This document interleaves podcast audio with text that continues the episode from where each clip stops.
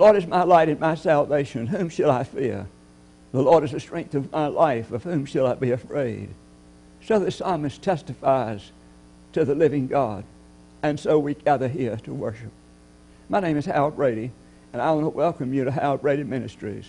I'm so glad you've joined me, and I trust that you'll receive a blessing both from the Word and the music. Now, would you please hear the Word of God? It comes from Paul's letter to the Corinthians, chapter 1, beginning at verse 18. For the message about the cross is foolishness to those who are perishing, but to us who are being saved, it is the power of God. For it is written, I will destroy the wisdom of the wise, and the discernment of the discerning I will thwart. Where is the one who is wise? Where is the scribe?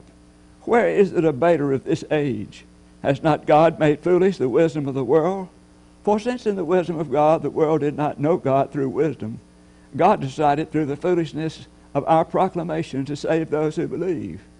For Jews demand signs and Greeks desire wisdom. But we proclaim Christ crucified, a stumbling block to Jews and foolishness to Gentiles. But to those who are called, both Jews and Greeks, Christ the power of God and the wisdom of God. For God, his, his foolishness is wiser than human wisdom, and God's weakness is stronger than human strength. This is the word of God for the people of God. Thanks be to God. Would you join me, please, for a moment of prayer?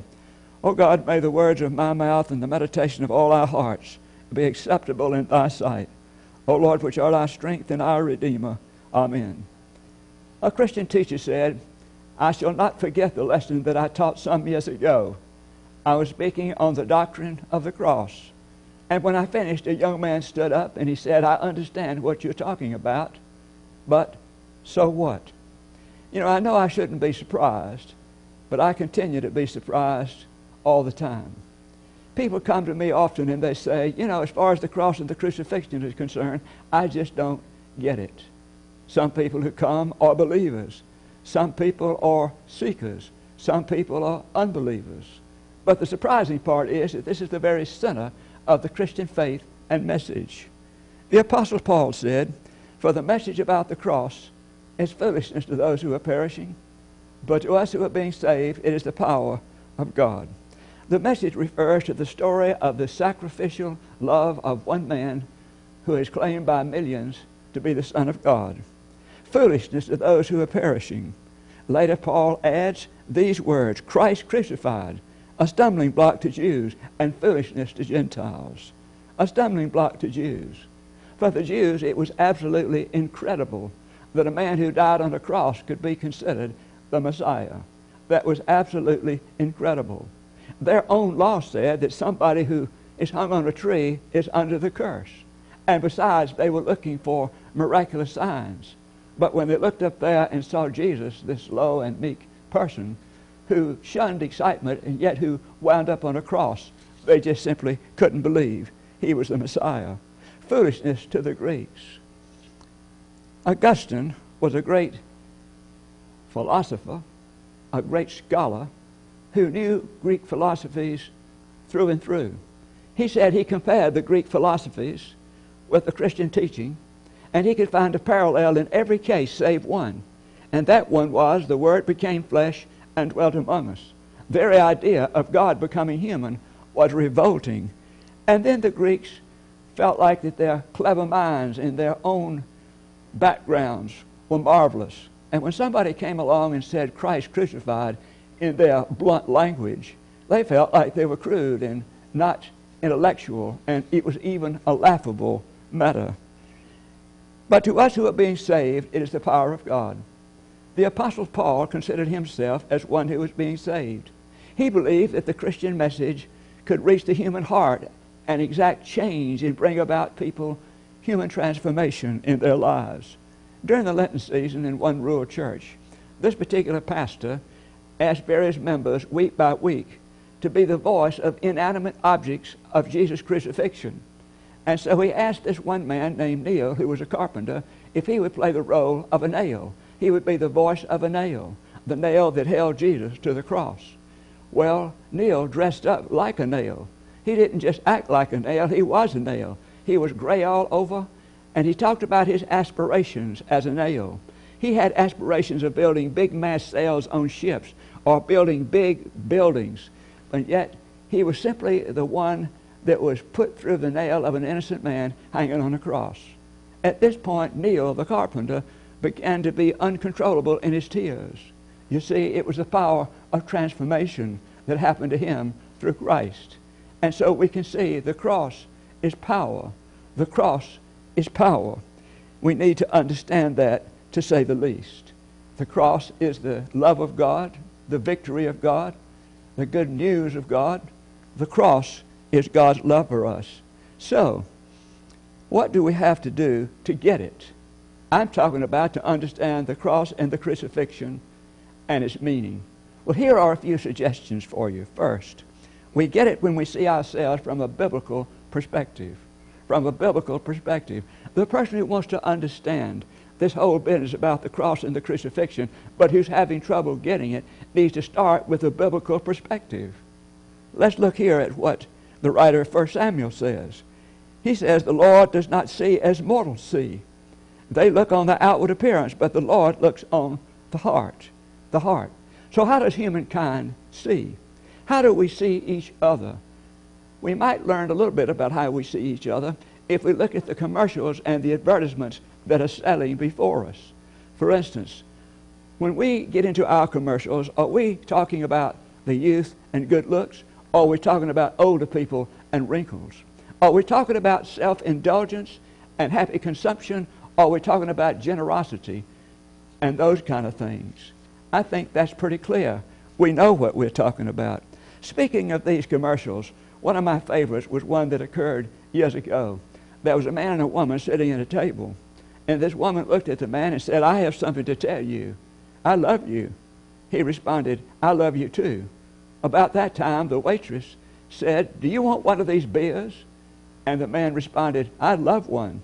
Well, immediately his, the lady sitting at the table began to have apprehensions. The idea behind the commercial was that he loved the beer more than he loved her. Another indication of how we see each other is the growing practices of practical surgeons, surgeons who deal with plastic surgery, plastic surgery. How do we best introduce political candidates? Do we introduce them as people of image or people of substance? You know, and I know, we introduce them mainly as people of image.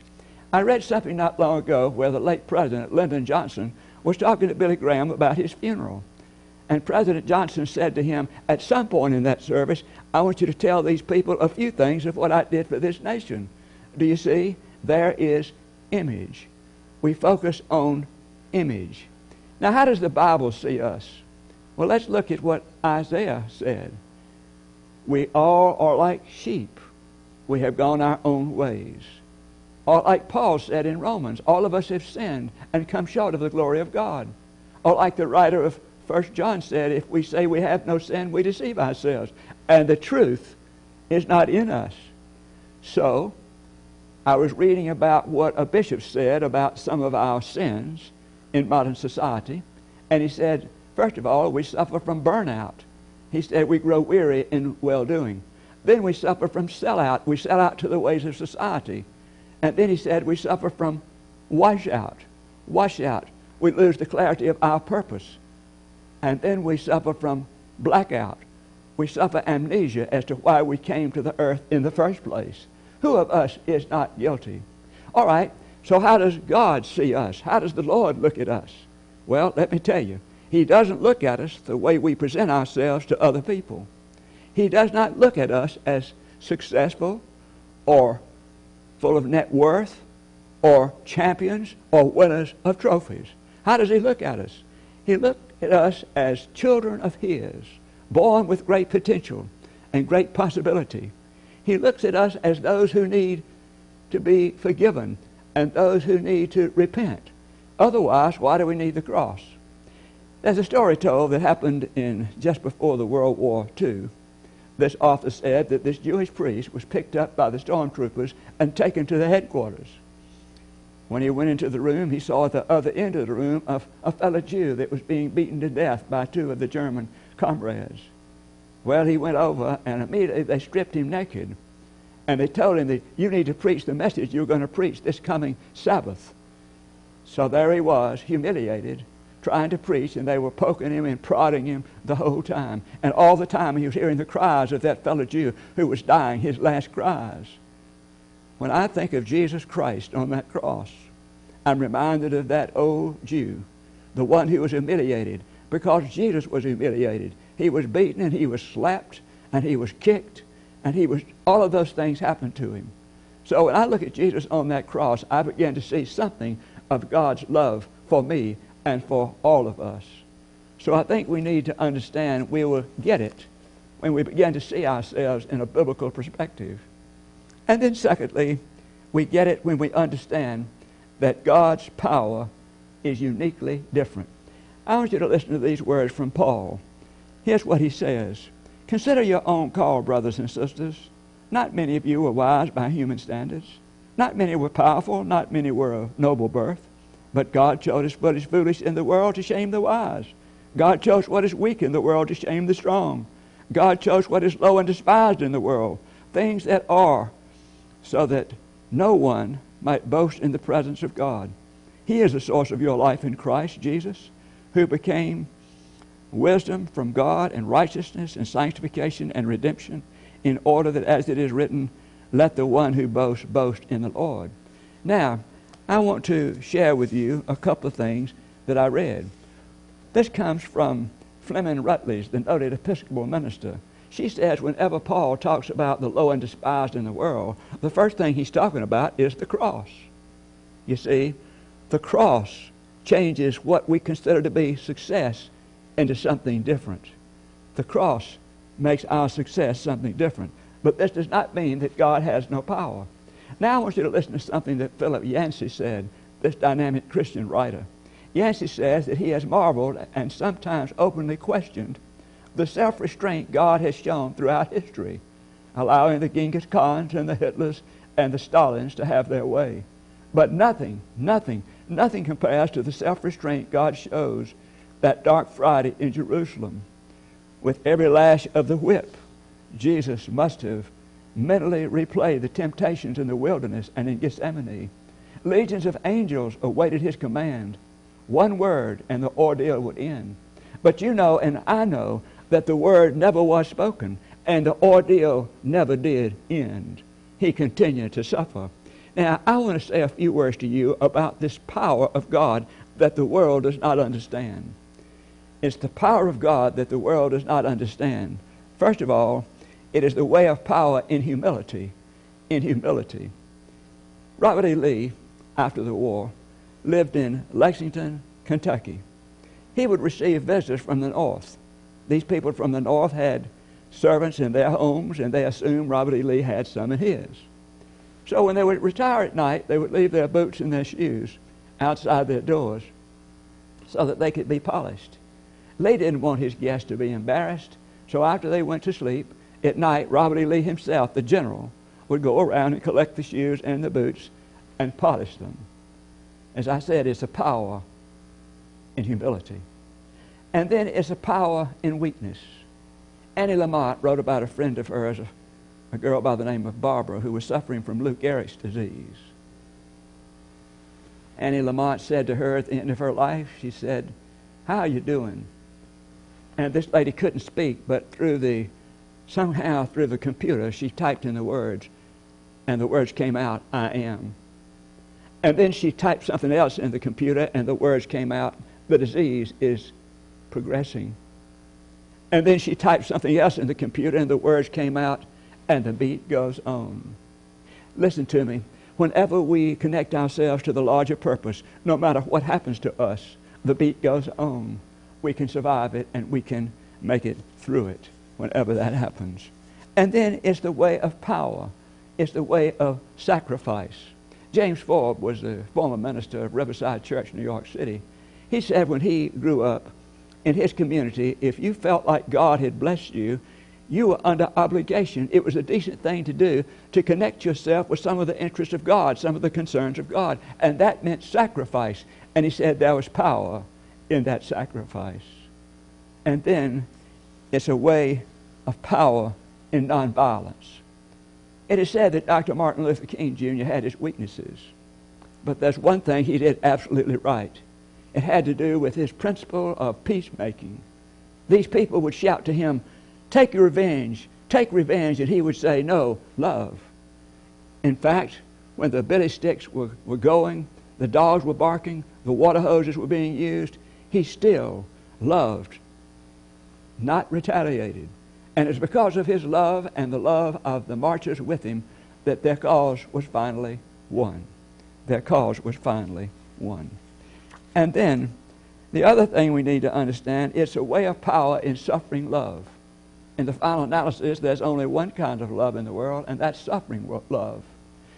If a love begins to retreat when the first signs of things going wrong and trouble begins, if that love retreats, that's not love. Paul said, Love bears all things, believes all things, hopes all things, endures all things. It never ends. Adam Hamilton said when his children were little, he took them to the beach for a vacation. And he said his youngest daughter bought him a cap. It was his birthday. She spent all of her allowance, every dime she had, to give him this cap. He said when he realized what she had done, he said a tear came in his eyes. It was just telling him how much she loved him. Then he said, now his daughter's grown up, and he still has that stained cap. And whenever he looks at it, he remembers how much his daughter loves him. When I look at the cross, that's exactly what I remember. I remember how much God loves you and how much God loves me. So it's so, so very important that if we want to get it, the cross and the resurrection, we'll get it when we understand that God's power is uniquely different. And then, thirdly, we get it when we focus on God's deep down. When we focus on God deep down. It is probable that when the cross first happened, the people gathered around said, Why was God not there to prevent it? If God had been here, this would never have happened. But what those Christian believers came to understand was that God was at the cross as nowhere else. Now, Jesus didn't just die to fulfill Old Testament scripture. Jesus didn't die simply to be the only sacrifice to appease an angry God. Jesus died to show us the length and the depth of God's love for us that's eternal and everlasting and universal. He died to show us all of that. So let me just ask you, let's look seriously at a moment what God did. What did God do?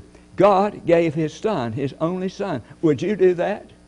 Would you give your son's life or your daughter's life for somebody else? Let me tell you right off, I wouldn't. I would die for people myself, but I would never kill my child for someone else. If you gave me a list and told me to write the names down that I would do that for, I would say, keep your pen. I don't need to write. There's nobody I would put on that list. Absolutely nobody. But God's list includes this entire world. We're talking about the powerful, the weak, the fat, the thin, the old, the young, the Democrats, the Republicans, the Christians, the Muslims, the Jews, the Hindus, and everybody else. God's love includes everybody. So if you're in the world, then God loves you. If you're in the world, for God so loved the world. Alfred Lord Tennyson was writing in one of his letters from a place in London. He was staying with a couple of devout people. And in the process, when he got there, he said to his host, What's the news? What's the news today? And his host looked at him and said, I only know one issue of news. Christ died for everybody in the world. And the surprised poet responded, That's old news, new news, and good news. So it is, so shall it be. So shall it be. And then one other thing here. We get it when we bow before it in silent awe. When we bow before the cross in silent awe. Listen, Paul writes, For God's foolishness is wiser than human wisdom. What is being said here in essence is God comes to us in the cross, and we come to God in the cross. The hymn writer said, I must needs go home by the way of the cross. There's no other way but this. Way back in the Middle Ages, a monk said to his congregation, that he was going to preach on the love of God the next Sunday. So the place was packed and crowded with great expectation. And as they all got in there, the monks sat there and they waited for the sun to set. The sun set on those beautiful stained glass windows and this marvelous coloring And then the sun went down and the coloring disappeared. It was dark. At that point, the monk walked over to a candelabra. He took a candle out of the candelabra and then he walked over to a, a statue that had Jesus Christ on the cross. He took that cross in the blackness of that night and he put it by his hands. Then he put the candle by his feet. Then he put the candle by his side. Then he put the candle up around his brow where the thorns were cutting his forehead and the blood was running down his face. Those people had come to hear a sermon about the love of God. They had not heard a sermon, they had seen a sermon. The sermon had become a reality to them, and they were never the same again. There's a story of a little boy who got lost near Charing Cross, which is a place in London, England. This little boy got lost outside of the area, and so the bobbies found him, and he was crying, and they asked him where he lived, what his name was. Finally, the only thing he could say was, If you'll take me to the cross, I think I can find my way from there. Isn't that the way it is with all of us? If you'll take me to the cross, I think I can find my way home from there. So as we approach the cross in silence, remembering the gravity of our sin and remembering the deep sacrificial love of God, we just stand there in awe. Now let me ask you, what is it about the cross and the crucifixion that you don't get? Let us pray. Lord, how thankful we are for this day and for every blessing that you bestow upon us. We're grateful, oh God, we can gather here on Thursday nights. We are grateful for all of these who are with us. And we ask, oh God, that you would bless them and minister to them at the point of their need. Where there is sickness, let there be healing. Where there is doubt, let there be faith. Where there is despair, let there be hope. And where there is unconcern, love. Thank you for your love for us expressed in the cross. It's in your name. Amen. Thank you so very much for joining me tonight. I hope and pray that this message and music has been a blessing to you. Please share this program with other people. We'll be glad to have all of you. Blessings on you. Good night.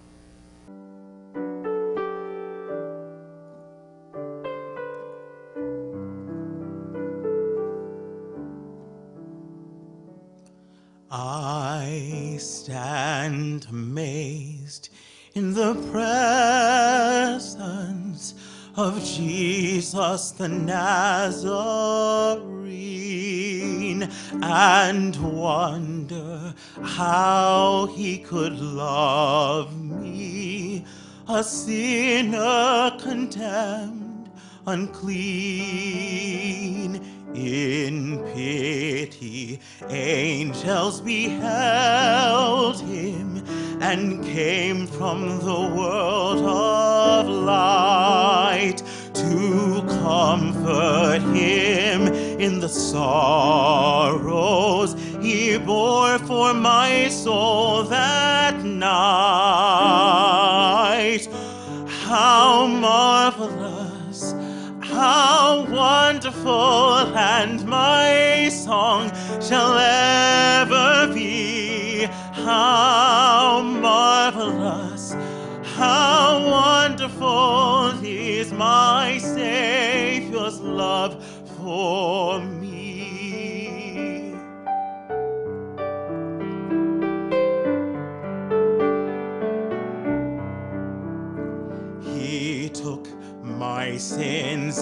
My sorrows, He made them His very own.